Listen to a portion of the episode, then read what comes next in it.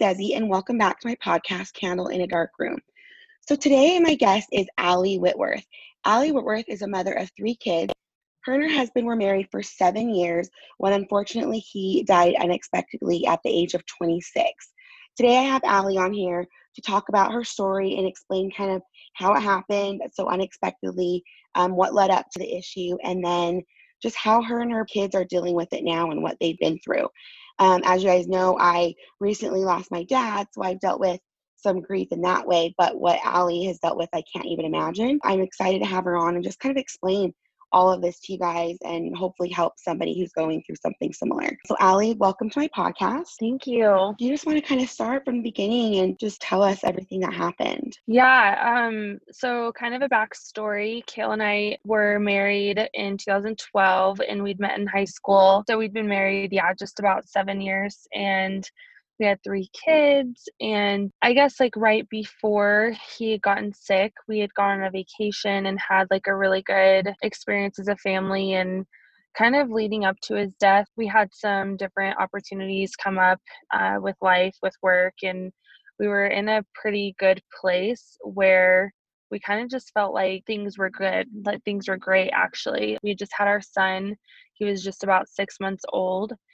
and um, yeah so we went on a vacation and we went to california for a week with our family and went to the beach and disneyland and had a great time when we got home he had gone back to work and he kind of dealt with allergies like his whole life and so I would say it was probably a week and a half, two weeks after our vacation. He had been dealing with like some allergy like symptoms. So he thought that it was just allergies, was taking like his Flonase, things like that. And then um, mm. it got to the point where on a Wednesday he was started having a fever, started having more symptoms. So I thought it was just like a typical man cold, and you know, trying to like take care of him. He stayed home from work, and mm-hmm. um, by Friday, saw that his symptoms had gotten significantly worse. He had chills, fever, was kind of disoriented, a little bit, couldn't really control his temperature. Yeah, so being who he was, he never he never really liked going to the doctor or anything, so he always would like ride out any illness he did have. But mm-hmm. on Friday, I'd kind of realized that whatever was happening with him was just not a normal sickness or at least what we had kind of experienced in the past being together for so long mm-hmm. and with the kids being so young i i kind of wanted to avoid anything serious with them too with Ledger being six months old and like if it were the flu or whatever else. So mm-hmm. I had called his parents to see if they could come up and watch the kids so that I could take him to the urgent care. And they did. So they came up. We went to urgent care. This was Friday night and it was right before the urgent care closed. I think we were the last people in there. And he had gone checked out. They did a flu swab. They, I guess, said he tested positive for influenza A. You know, I'll kind of like skip some details, but basically they just said you have the flu um, here's some medication like Tamiflu, cough mm-hmm. syrup, you know, that'll help you rest and that'll help with your symptoms. And you just kind of got to ride it out. So at that point, when we got home, uh, we figured that it'd be best for him to sleep in the basement since Ledger slept in our room mm-hmm. and to avoid getting the kids sick. So he went to bed that night. The next day, woke up feeling a little bit better. The Tamiflu, as some people may know if they've taken it, it can often make you feel worse, like very physically ill, mm-hmm. but it does help with shortening the the time frame with influenza A. So it makes it stronger, but yeah, like it's shortened. Okay. Exactly. Yeah, like the side effects, a lot of people won't take it because the side effects are like vomiting and it can make you feel like worse, but it's supposed to shorten the time frame of which you have influenza A. So he had taken that and was, you know, got this stuff called liquid IV, basically just trying to take care of him because they said you kind of have to ride it out. So we did that. I took the kids to a birthday party and like kind of went throughout my day with the kids kids while he rested at home. And then that night, Kale needed to take some paperwork to work. So him and I left the kids with one of our neighbors and we went and grabbed something to go to eat and he was feeling a little bit better. We had like some chats in the car and I he was like yeah I think I might be feeling a little bit better like I'm not really entirely sure. We went to his office and he kind of turned in some paperwork and on the way home he was saying I have like some chest tightness but I feel I can't tell if it's like anxiety or if it's like me being sick, but I just kind of feel like very heavy on my chest. Long story short, we got home, we put the kids to bed, and I kissed him goodnight. And when I went upstairs, I kind of had a feeling I should text him just that I loved him. And and then I like hoped he felt better and I just was really feeling bad for him because I could tell he was just just wasn't feeling himself and so yeah I sent him a text he texted me right back he went to sleep in the basement and the next morning my daughter and I woke up and we went to go check on him and he had passed away in his sleep. So that was just you know traumatic as anyone can imagine. Just my daughter right. like jumped on the bed to like wake him up like daddy wake up let's let's make breakfast. How are you feeling? And like then when i turned on the light i realized something was like not mm-hmm. right but I, at the same time i didn't realize that he had died either. Right. So yeah that's kind of like so what, what happened when that when that happened? Like because obviously you dealt with some major trauma because of this because it was so unexpected. What was your reaction? Like and what did you do? What was like your first reaction? Because your daughter was there right? Yeah um to be honest like you often like see in movies and you see like you know tv show whatever the media how people react and they're like instantly like sobbing screaming like fall to the floor like you know kind right. of freak out and have this moment I was in complete shock and I I just remember turning on the light and my daughter was on top of him and I just instantly I think I like yelled, screamed maybe, just told her to like get out and we immediately ran we were all the way in the basement. We ran all the way upstairs. I like dragged her with me um, to my neighbor's house and I was banging on their door and I was at the same time was calling 911 and I was trying to wake my neighbors up so they could stay with her because mm-hmm. then she was she was reacting to my reaction and I didn't want her seeing anything. So I was on the phone with 911. My neighbors didn't answer the door, so we ran back because the operator was like, You need to get down there. You need to start performing CPR. We need to tell you what to do. And at this point, I still, it was not registering in my brain that he was dead or could have been. He was already gone. yeah. just yeah, I thought he was just like unconscious or mm-hmm. like he was mm-hmm. just in a really like he was really sick and couldn't wake up. So I left my daughter on the main floor, told her not to leave that spot. I had to go to, back downstairs and they, you know, were instructing me how to give CPR. So I had to get him to the floor, started performing what I could. And in the middle of while they were giving me instructions, my phone call dropped because I was in the basement. There's not a lot of phone mm, service in our area or in the basement. So I was just frantically trying to do what I could to revive him. And mm-hmm. then I heard my daughter screaming like that someone was there. So I knew it was the paramedics. I ran out and met them in the hall and then they told me to go upstairs at that point. Um, so okay. that whole time I hadn't even really cried because I still had no idea what was happening. Right. I I was in complete shock. If I could go back and watch myself, like I don't even know I don't even know how I was reacting to be honest yeah you're like you said you're in complete shock. And in that moment you know like you said you have no idea like what if he was passed out or what was going to happen. Hopefully they can get him back. What happened with the outcome? Obviously the paramedics went down there. And then i remember your story of your mother was on the phone your mother-in-law. Mm-hmm.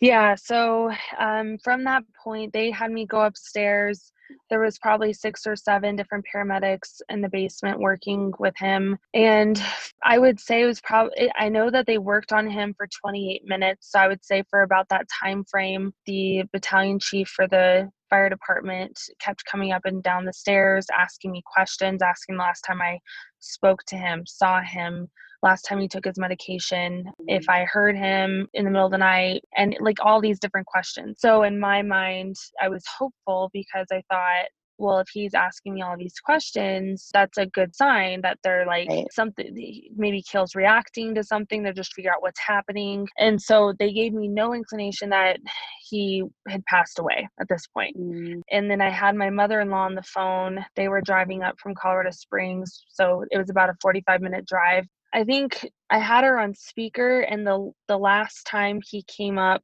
to me, he just said, I just want to let you know we've, you know, tried everything that we could do. And he started speaking. And at that point, my mother in law, she and my father in law have been in the fire department for, I mean, I don't even know how many years, like their whole careers. So mhm. sh- as soon as he started speaking, I didn't understand what he was going to say yet, but she did because she Oh. has to give this talk to people her whole career. So she immediately started yelling like no, no, no and and then he said, "I'm sorry, like he's he's gone. There's nothing we can do. We tried everything." And at that point, I just vividly remember I was sitting on my couch and I just remember like holding my hand to my neck and I just was like squeezing my neck and like wanting to pass out. Like I at that point, Mm. I just felt like I just wanted to pass out and wake up and this not be real and Right. at that point i started just trembling and crying and so that's when my reaction really started because up until then Mhm. i was just kind of felt like i was like floating around not really knowing what was happening it felt like five minutes but really it was about half an hour Wow. Yeah, I remember when I read your story, it just I came across it somehow. I don't even remember how. I came across it and I like was bawling in the middle of the night, like sobbing, and I was just like, I have to reach out to her. Like I can't even imagine like what she's going through at such a young age and like losing your husband. So first off, I just want to say that I am so sorry that that happened to Thank you and your children. Um, how was it to explain to your children? Obviously, you're grieving and that you're trying to explain it to them. Um, how was the grieving process for them after? Did they fully understand? Has it taken a while for them to fully process? i would say i mean Well, first that day, whenever everything started happening, it like news started spreading really fast with like our neighbors that we were pretty close with. And then, you know, I, I was calling family and I called our best friends. So like people, I mean, we had so many people just show up at our house that day and like the days following, just wanting to help the support and um, but that day alone, I had the coroner came to our house and they were asking for a lot of different things. And so, because it, it turned into an investigation because of his Mm. age and he was healthy and he died at home, they were just trying to figure out what happened. And at that point, I didn't have any answers either. Like, we had no Right. idea if it was a heart issue, heart attack, um, medicine related, the illness. We had no idea. And so my mind was kind of running a million miles an hour because my fears were I wasn't there to help him. I wasn't there to save him. What if he would have been in bed with me? Would I have known? Could I have done something else? And so I kind of went through this, you know, traumatic period right after they told me that he had he'd passed. And then you know everyone was showing up but then at some point my neighbors had taken our our kids to their house so that they didn't have to experience the commotion and the paramedics and the coroner and all of that asking me and interviewing me questions things like that Right.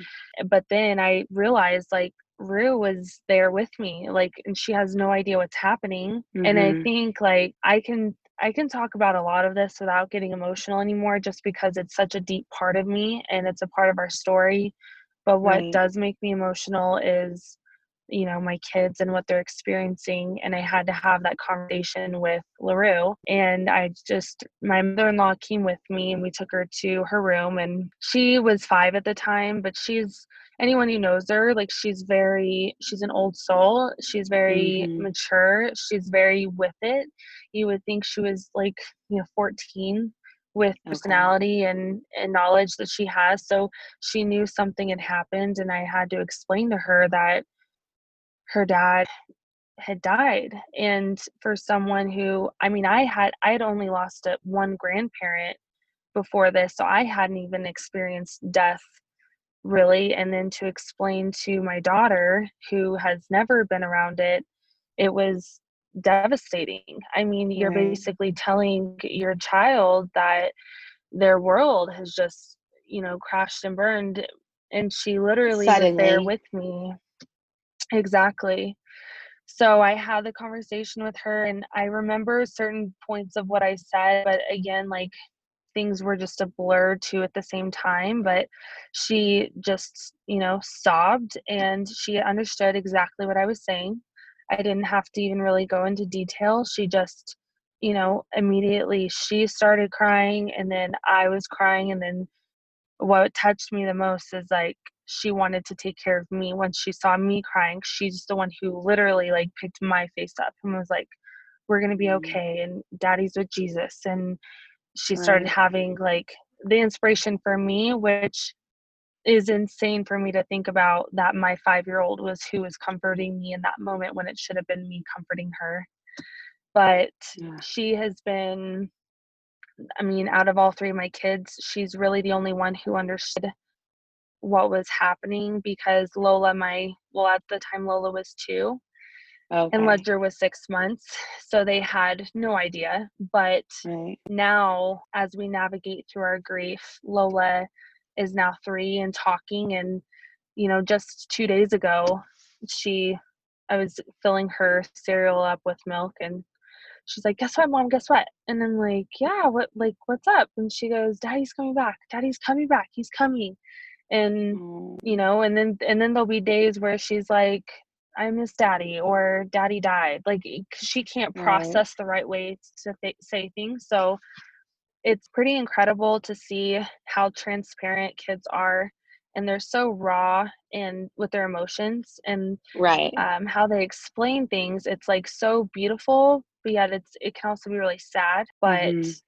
It's an Yeah. everyday thing that we navigate And like you said, I think they're a lot smarter than I think most of us even realize. So my daughter's five. And like I told you, my dad passed away in February and he was only 48. It was unexpected. Well, it wasn't unexpected, excuse me. It was, he had cancer, but it happened a lot quicker than we expected. And so she's at that age. She's five and my son's seven. And they both had just had their moments of the other day my daughter was sleeping, got up at midnight and was just sobbing like saying Yeah. where's my my Letho I I don't understand why he's not coming back. And you know I think that that age like at first I think she knew he was dead like had passed away and was sad and you know cried. But as the days have gone by and the months have gone by I think she's starting to realize that he's not coming back. And that's like Yeah. starting to kick in to them. You know it's like you said it's so interesting to see how kids process grief um, especially when they've never really been through it before Yeah. how have you helped your daughter go through the grieving process especially since she was old enough Um, to understand so pretty soon after he passed i think it was maybe two three weeks i did get her into a child specialist a therapist in Okay. grief so she actually started therapy before i did because although she was very strong and collected about it at times she did go through breakdowns and experience like Mhm. some anxiety and you know, we could be going throughout our day and she'd be lying playing, and then that evening have just a massive meltdown before bed.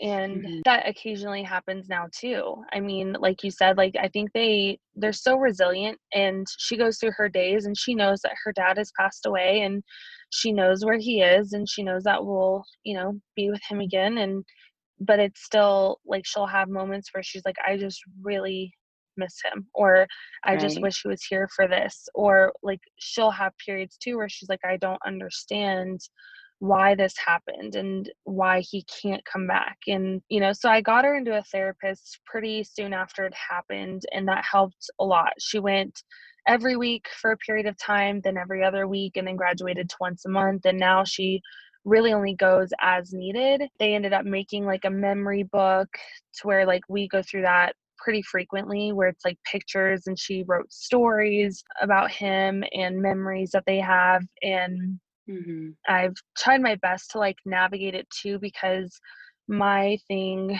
is I want this to be something that strengthens us and if we're going to go through this I to be a part of our story in a way that we can grow from it and learn from it and and make it not that you can make death like a good thing but I want it to become something that strengthens us rather than Right. something that weakens us and I don't want my kids to grow up thinking they're victims because of this or that they're Right. weaker than others because of it. And so we talk about him all the time and he's a part of our daily life and always will be and Mhm. I tell them all the time, like, we can do hard things and we can get through this. And, but I struggle too. I'm not perfect and my grief isn't perfect either. No one's is, and everyone handles it differently. So it's just an everyday journey of how you navigate through it. Yeah, um, you know, that's what I was gonna ask you is this is so fresh for me for just the grief that I'm going through. And I, I when I have my moments, I'm like, I don't see the light at the end of like at the end of this. What is it that you do that's helped you, like when you're having these moments of grief? I would say it goes through waves of what helps. There's things that I've noticed that worsen it. There's things I've noticed that help. The Mhm. biggest thing that I can say for anyone going through anything, whether it's grief, loss, just struggles in life and, you know, marriage, parenting, is awareness. I had to be I had to learn to be aware of, okay, this is what I'm doing today and I feel good. What am I doing today that's helping me feel good today? Or days Mhm. that I have like my breakdowns or you know the trauma or the anxiety is heavy i try to stop and be aware of like hey what do i think is worsening this what is it the music that i'm listening to is it who i'm surrounding myself with is it the place that i'm at and i try to be very aware of what i'm doing that's helped me a lot my faith i would say whether it doesn't matter what religion you are, what beliefs you have, just hold on to whatever your faith is, whatever beliefs you do have.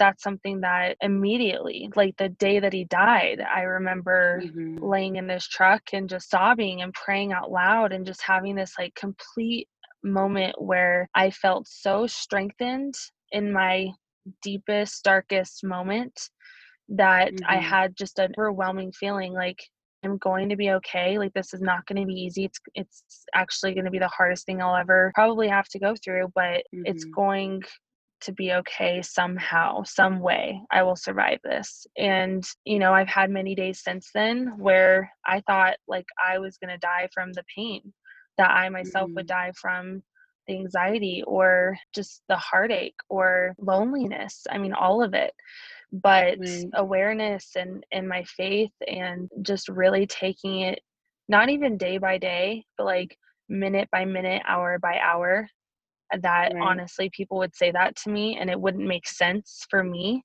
but at the time but now looking back it's like how you get through those moments and what you know lifts you up like stick to those things what you know brings you Mhm. down stay away from those things and it's being aware of, of those things altogether All right, guys. So if you follow me on Instagram, you've probably seen me wearing and repping the cutest leggings and workout gear. Well, all of that is from my ladies at Klon Apparel. The founder, Alex, was actually a guest on episode 10, Darkness Before Dawn, on season 1, which was about suicide prevention. Klon specializes in apparel for every booty and boob type. Plus, they have stuff for men as well.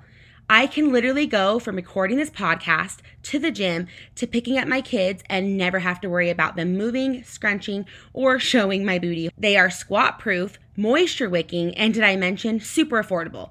I'm talking nothing over $45.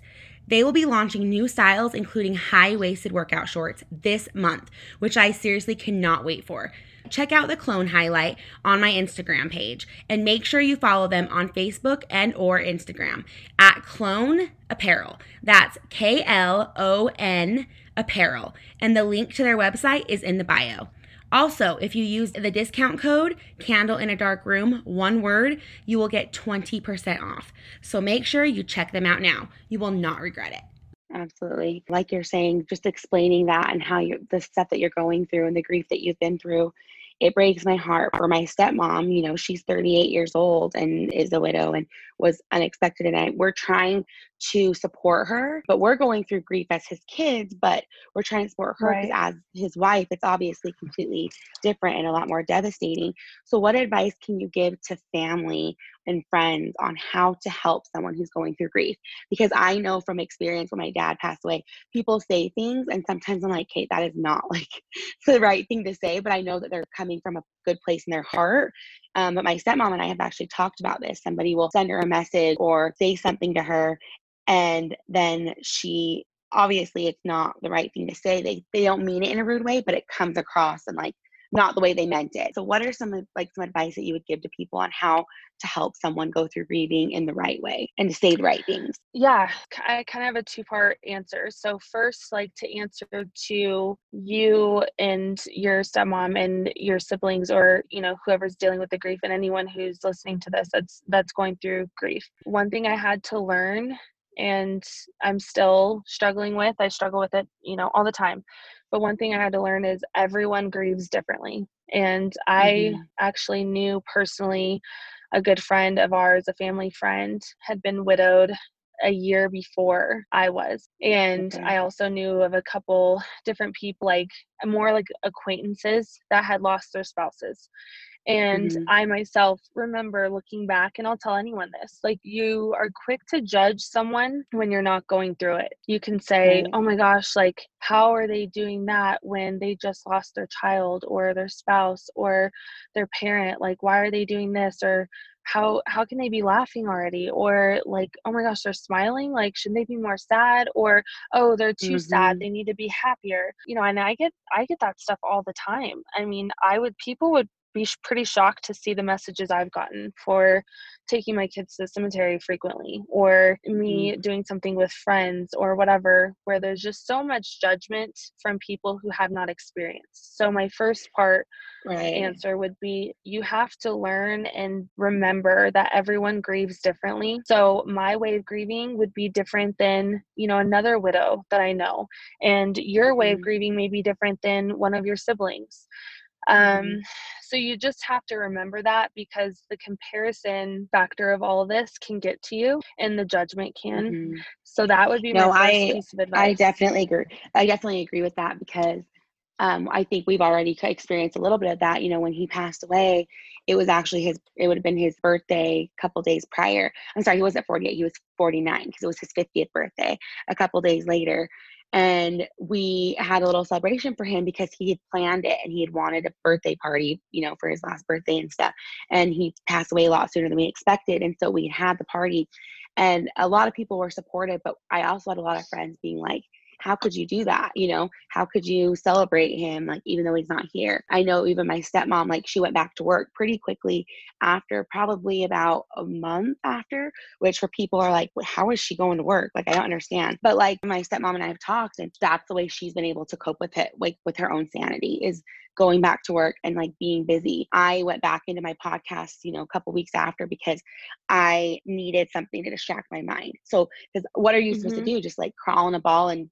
die like what are you you know what i mean so it's right. yeah it's definitely like you said important for people to know that everybody's different somebody that i know who lost his wife and got remarried shortly after and mm-hmm. a lot of mm-hmm. people have been judgmental for that but again we don't know the situation that he's in like we we're not in his situation to know what he's going through to judge him um, so yeah, it's definitely important for people to be aware of that before they make judgments. So that was more for people who are going through it and people who are trying to help and support and lift others that that are close to them going through it is is to remember that piece but on their side of it. I mean i had a lot of people i still to this day i have people who give me so much grace and understanding for the fact that i'm I'm not totally the same as what I used to be. And I may go days without responding to someone's text, or I may not have sent thank you cards for like some of the meals that people brought over or gifts, or, you know, just like grief gets mm-hmm. to you in mm-hmm. so many different ways. And for me personally, I have had people who have just given me a lot of understanding and,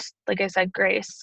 And that's the biggest thing that I would say for someone trying to support others who are grieving or going through things is to just try to be as understanding as you can and uh, give as much grace and to try and remember that not everyone is would do the same as you would in that situation and that you alone probably would think okay this is how i would handle it but until you're in that situation and processing it yourself and going through it yourself which you know nobody wants for someone else to have to go through something like this. But to just remember that everyone goes through this in different waves and patterns and it also hits in different ways too um, mm-hmm. so yeah i just would say you know, reaching out like meals were huge people would bring meals for us and diapers and wipes and gift cards and not that you have to do anything like that but that was so incredibly helpful for me because i did not even have it in me to like go to the grocery store to like go shopping right. like and make let alone like make dinner for my kids like i couldn't even process what was happening in my own life in front of me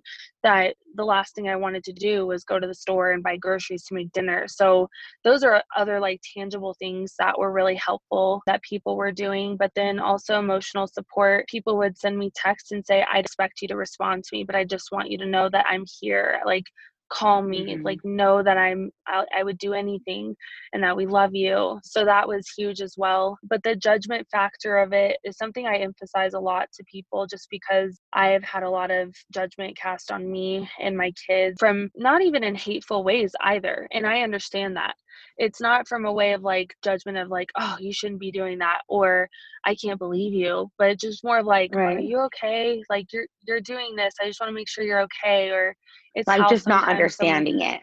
Yeah just not understanding and so just when you go at it with love and understanding it perceived um, so much better and and you know i can understand that if someone comes to me and says like hey i'm just worried about you and like i saw that you were doing this or you know i i heard you say that you wanted to do that i just want you to know like that may not be the best thing to do but like i'm here for you or let's talk about this first right. rather than someone being like well why are you out doing that? Like shouldn't you be doing this instead? Or why aren't you with your kids? Or why why do you go to the yeah. cemetery so much? Like aren't you dwelling in your pain more? And doesn't that hurt more? Like those are the things i get sometimes.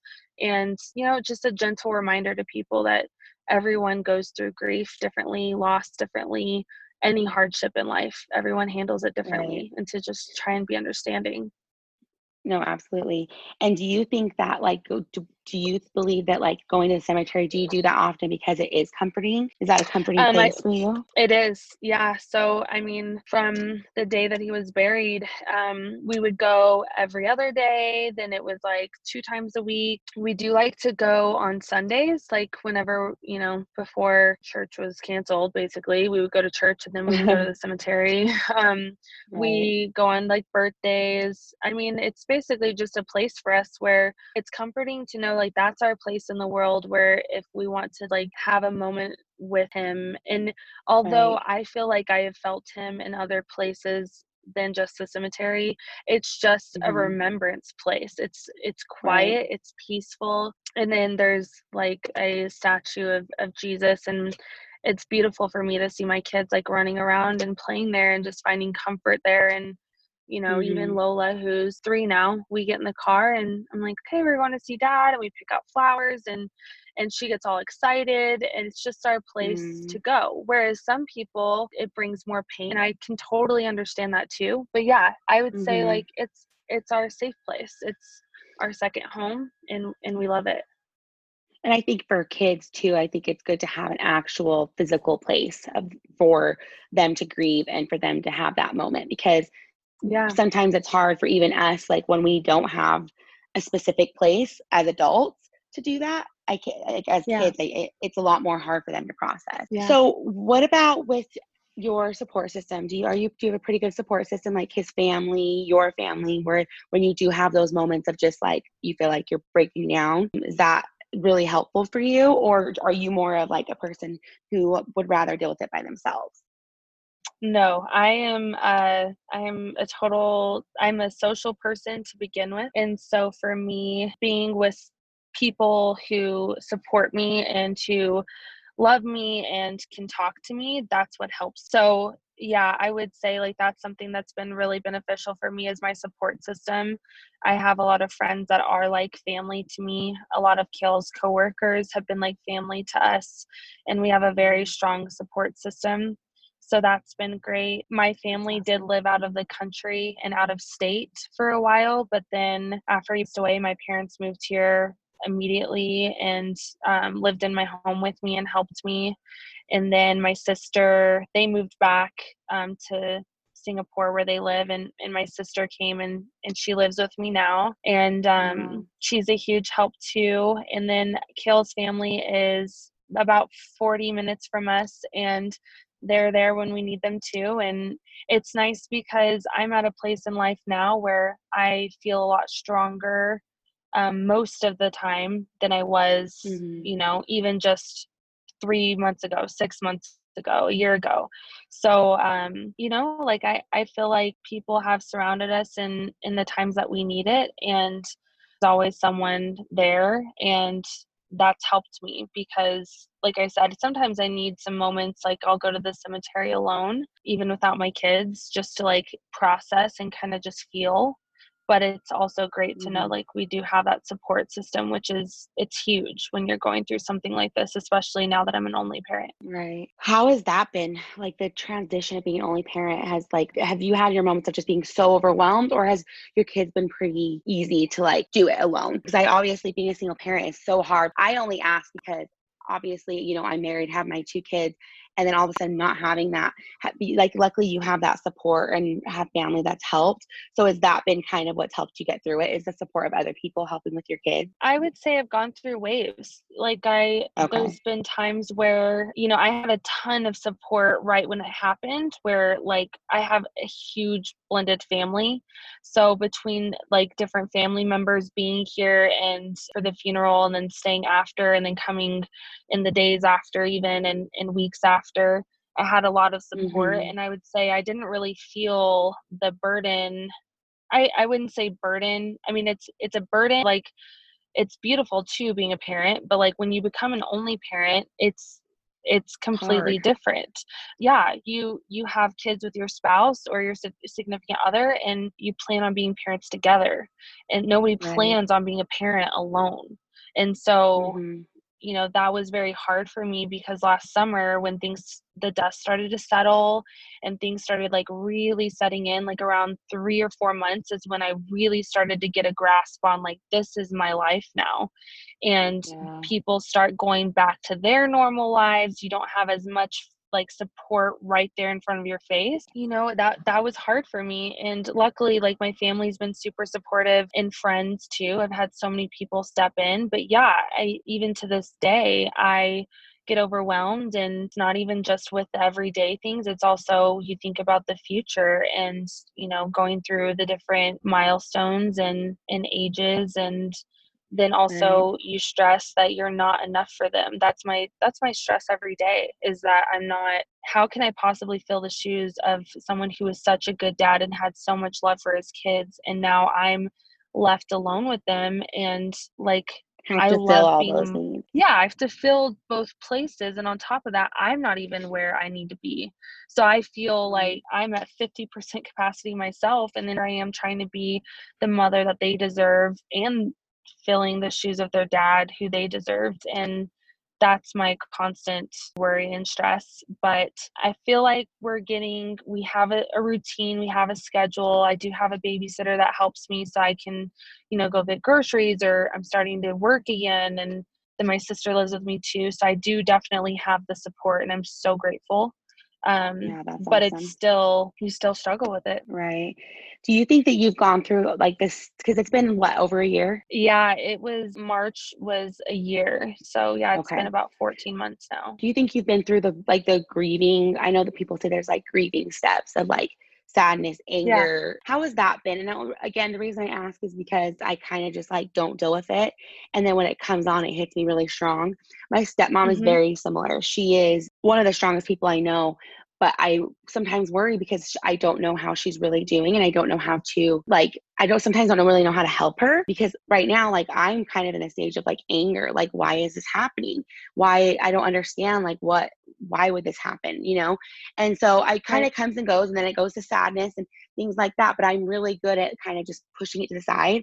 I don't deal with it and then um, for example, like on Mother's Day, for some reason on Mother's Day it hit me, and then Father's Day is coming up, which you know, obviously, you know that feeling right. of like something coming up that's like making you sick to your stomach like i don't want this day to come. Yeah. So yeah I, i'm just trying to figure out kind of what to prepare for for that for myself and then for like my siblings and my stepmom because i want to try to support them in any way that i can. Right. Yeah so the the different grieving stages um i'll be honest whenever i this first happened and i started going to therapy about a month after Um, and then I took a break and then I went to therapy again and now I'm like on another break. I refused to even look at the stages because Mm. um, in the first two, three months, I also had some anxiety going on. I wasn't sleeping. I, because of how he died, I was scared that I was going to go to sleep and not wake up, even though that was Mm. irrational because I wasn't sick like he was. And I ended up finding out his the different factors of his death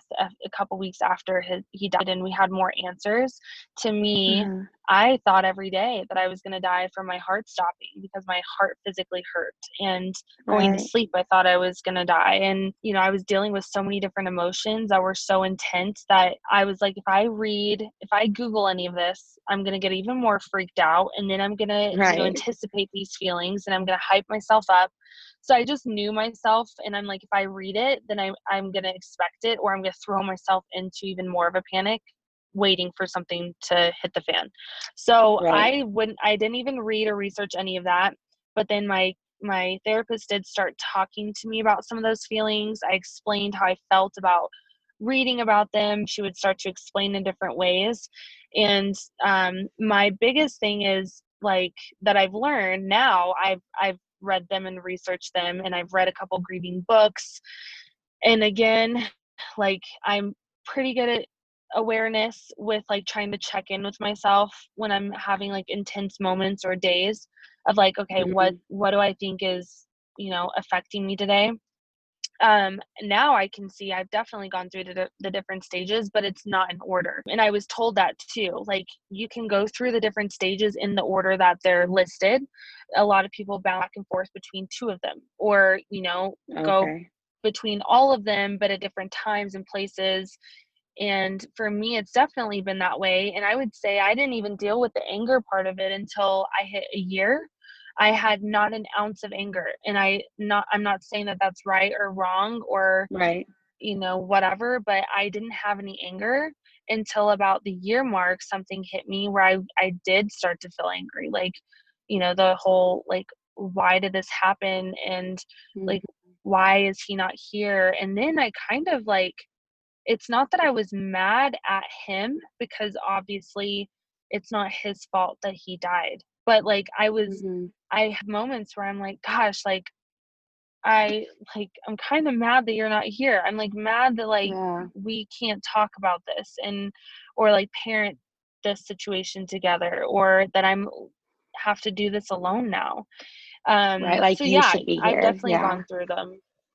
Yeah, so I've I've definitely gone through the different phases and, and stages and all of that. They've not been in order and I feel pretty level headed for periods of time and then I'll be hit with all the different feelings for a week straight and then I'll kind of climb out Mhm. of it.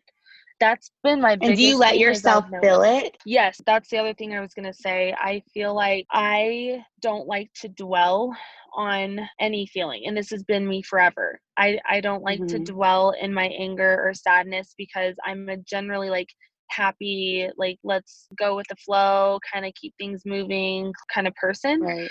but I have had to learn that if I try to push through a lot of my pain for a certain period of time, it does pull me back. And I've fell into some deep pits of grief learning that too because I'll Mm. distract myself and I've blogged about this and, and I kind of talk about it here and there on Instagram, but I'll like go through periods where I'm like feeling something and I'm feeling the sadness creep in, but I'll just be like, let's go on a trip. Let's go to our Mhm. friend's house today. Let's go out to eat. Let's go to Target after. Let's wake up tomorrow go on a hike. And then when we get home, we're going to watch a movie. And I kind of will make myself so busy that I don't want to like necessarily face it and deal with it.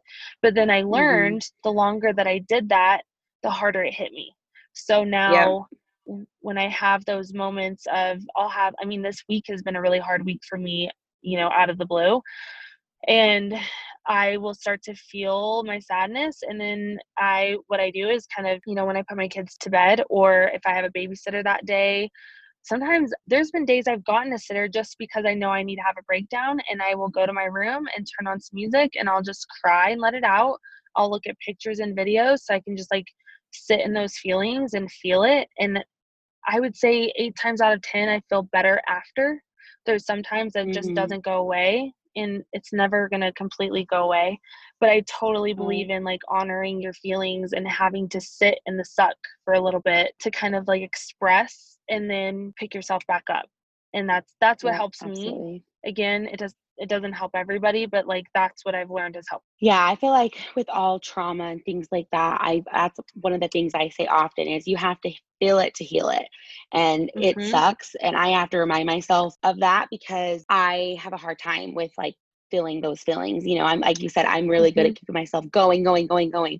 And let's I don't have time to think. I just have to keep going. And then like you said, then it comes and hits you like a ton of bricks. yes So last thing, I just you said that you found out some factors of his death a couple weeks later. What did what happened? Did, did they ever figure out like what happened and why he passed away from the flu? Because I think I told you a couple months ago, my daughter and I got influenza A and B back to back in Mhm. January. Now Yes. I'm, I'm thinking if it might have been the coronavirus. I'm not sure, but I do think that I mean we definitely were super sick and got tested positive for A and B. So yeah, I'm just interested to know like what they found. So it it was complications of influenza A, and then there were the other factors were that he was, you know, and this kind of gets like a little in a gray area too, but misdiagnosed as well. They didn't see that he had pneumonia, and then also a heart condition called perimyocarditis. Okay. It's basically like when your body's going through like illness or stress or whatever, the lining around your heart, it's something about it being inflamed.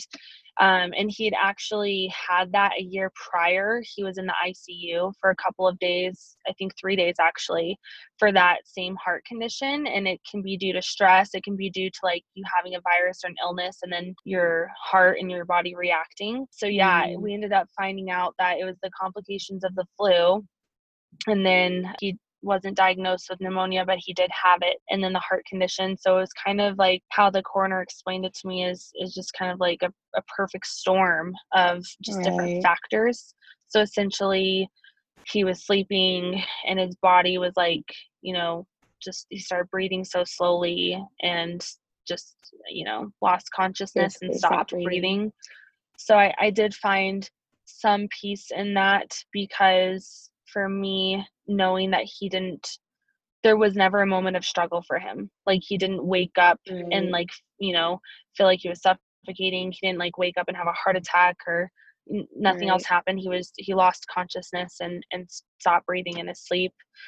Um again there's some like gray area in that too because you know just it was so sudden and so quick and mm, i still daily think about like how how can someone who's so healthy and young you know get the flu and and then pneumonia? But like how Mhm. does this happen?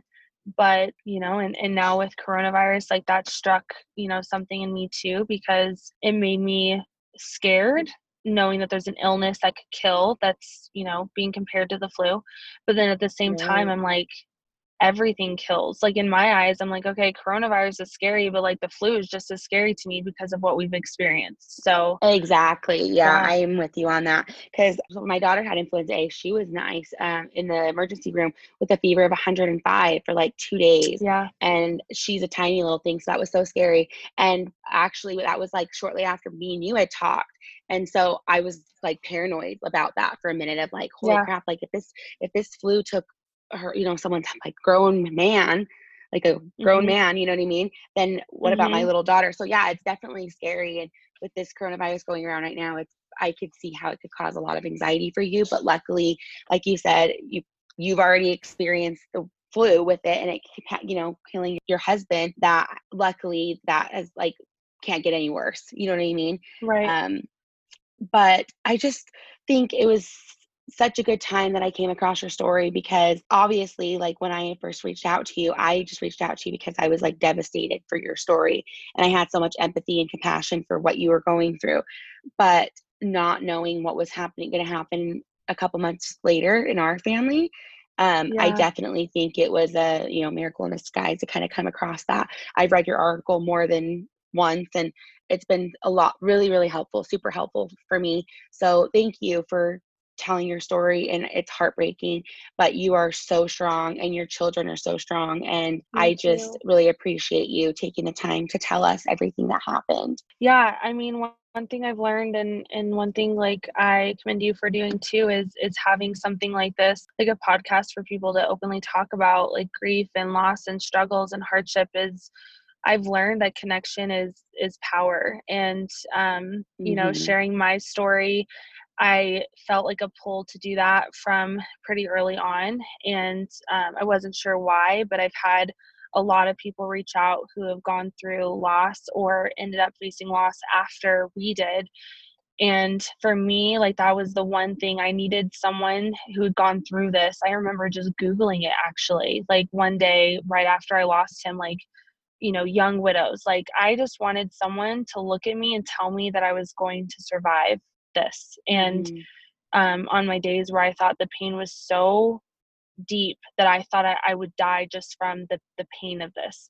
And so that's one thing like I love sharing our story and I and I'm so open about it and it's so great when other people are too is because that's all we need is like connection and that's what helps inspire and get people through things and yeah so I think what you're doing is is so great too just because the Thank more that people share and can relate and connect like that's what helps pull people through things and and that's like all i hope for with other people when they you know hear our story is is you know i know i don't do it perfect and i know like you know i probably never will and i may never be fully healed but like just being able to tell people like you will live and like you can feel happiness again and you will feel love Mhm. again like that alone is what helped pull me through my darkest times and so i just hope that i can be that for someone else Absolutely. Well, again, thank you. And um, if anybody wants to find Allie, you can find her on Instagram. Her name is Allie, A L L I E X Whitworth, W H I T W O R T H. If you're going through grief or you're, you've recently lost a spouse or anything, um, you can message Allie on that. Also, again, Allie, get, thank you so much for taking the time out of your day for doing this with me. We've had to reschedule a couple times because the corona and everything that's happened. It's been kind Yeah. of crazy few months. But again, thank you. And you guys, thank you so much for listening. Make sure you follow at Candle in the Dark Room, and we will talk to you guys next.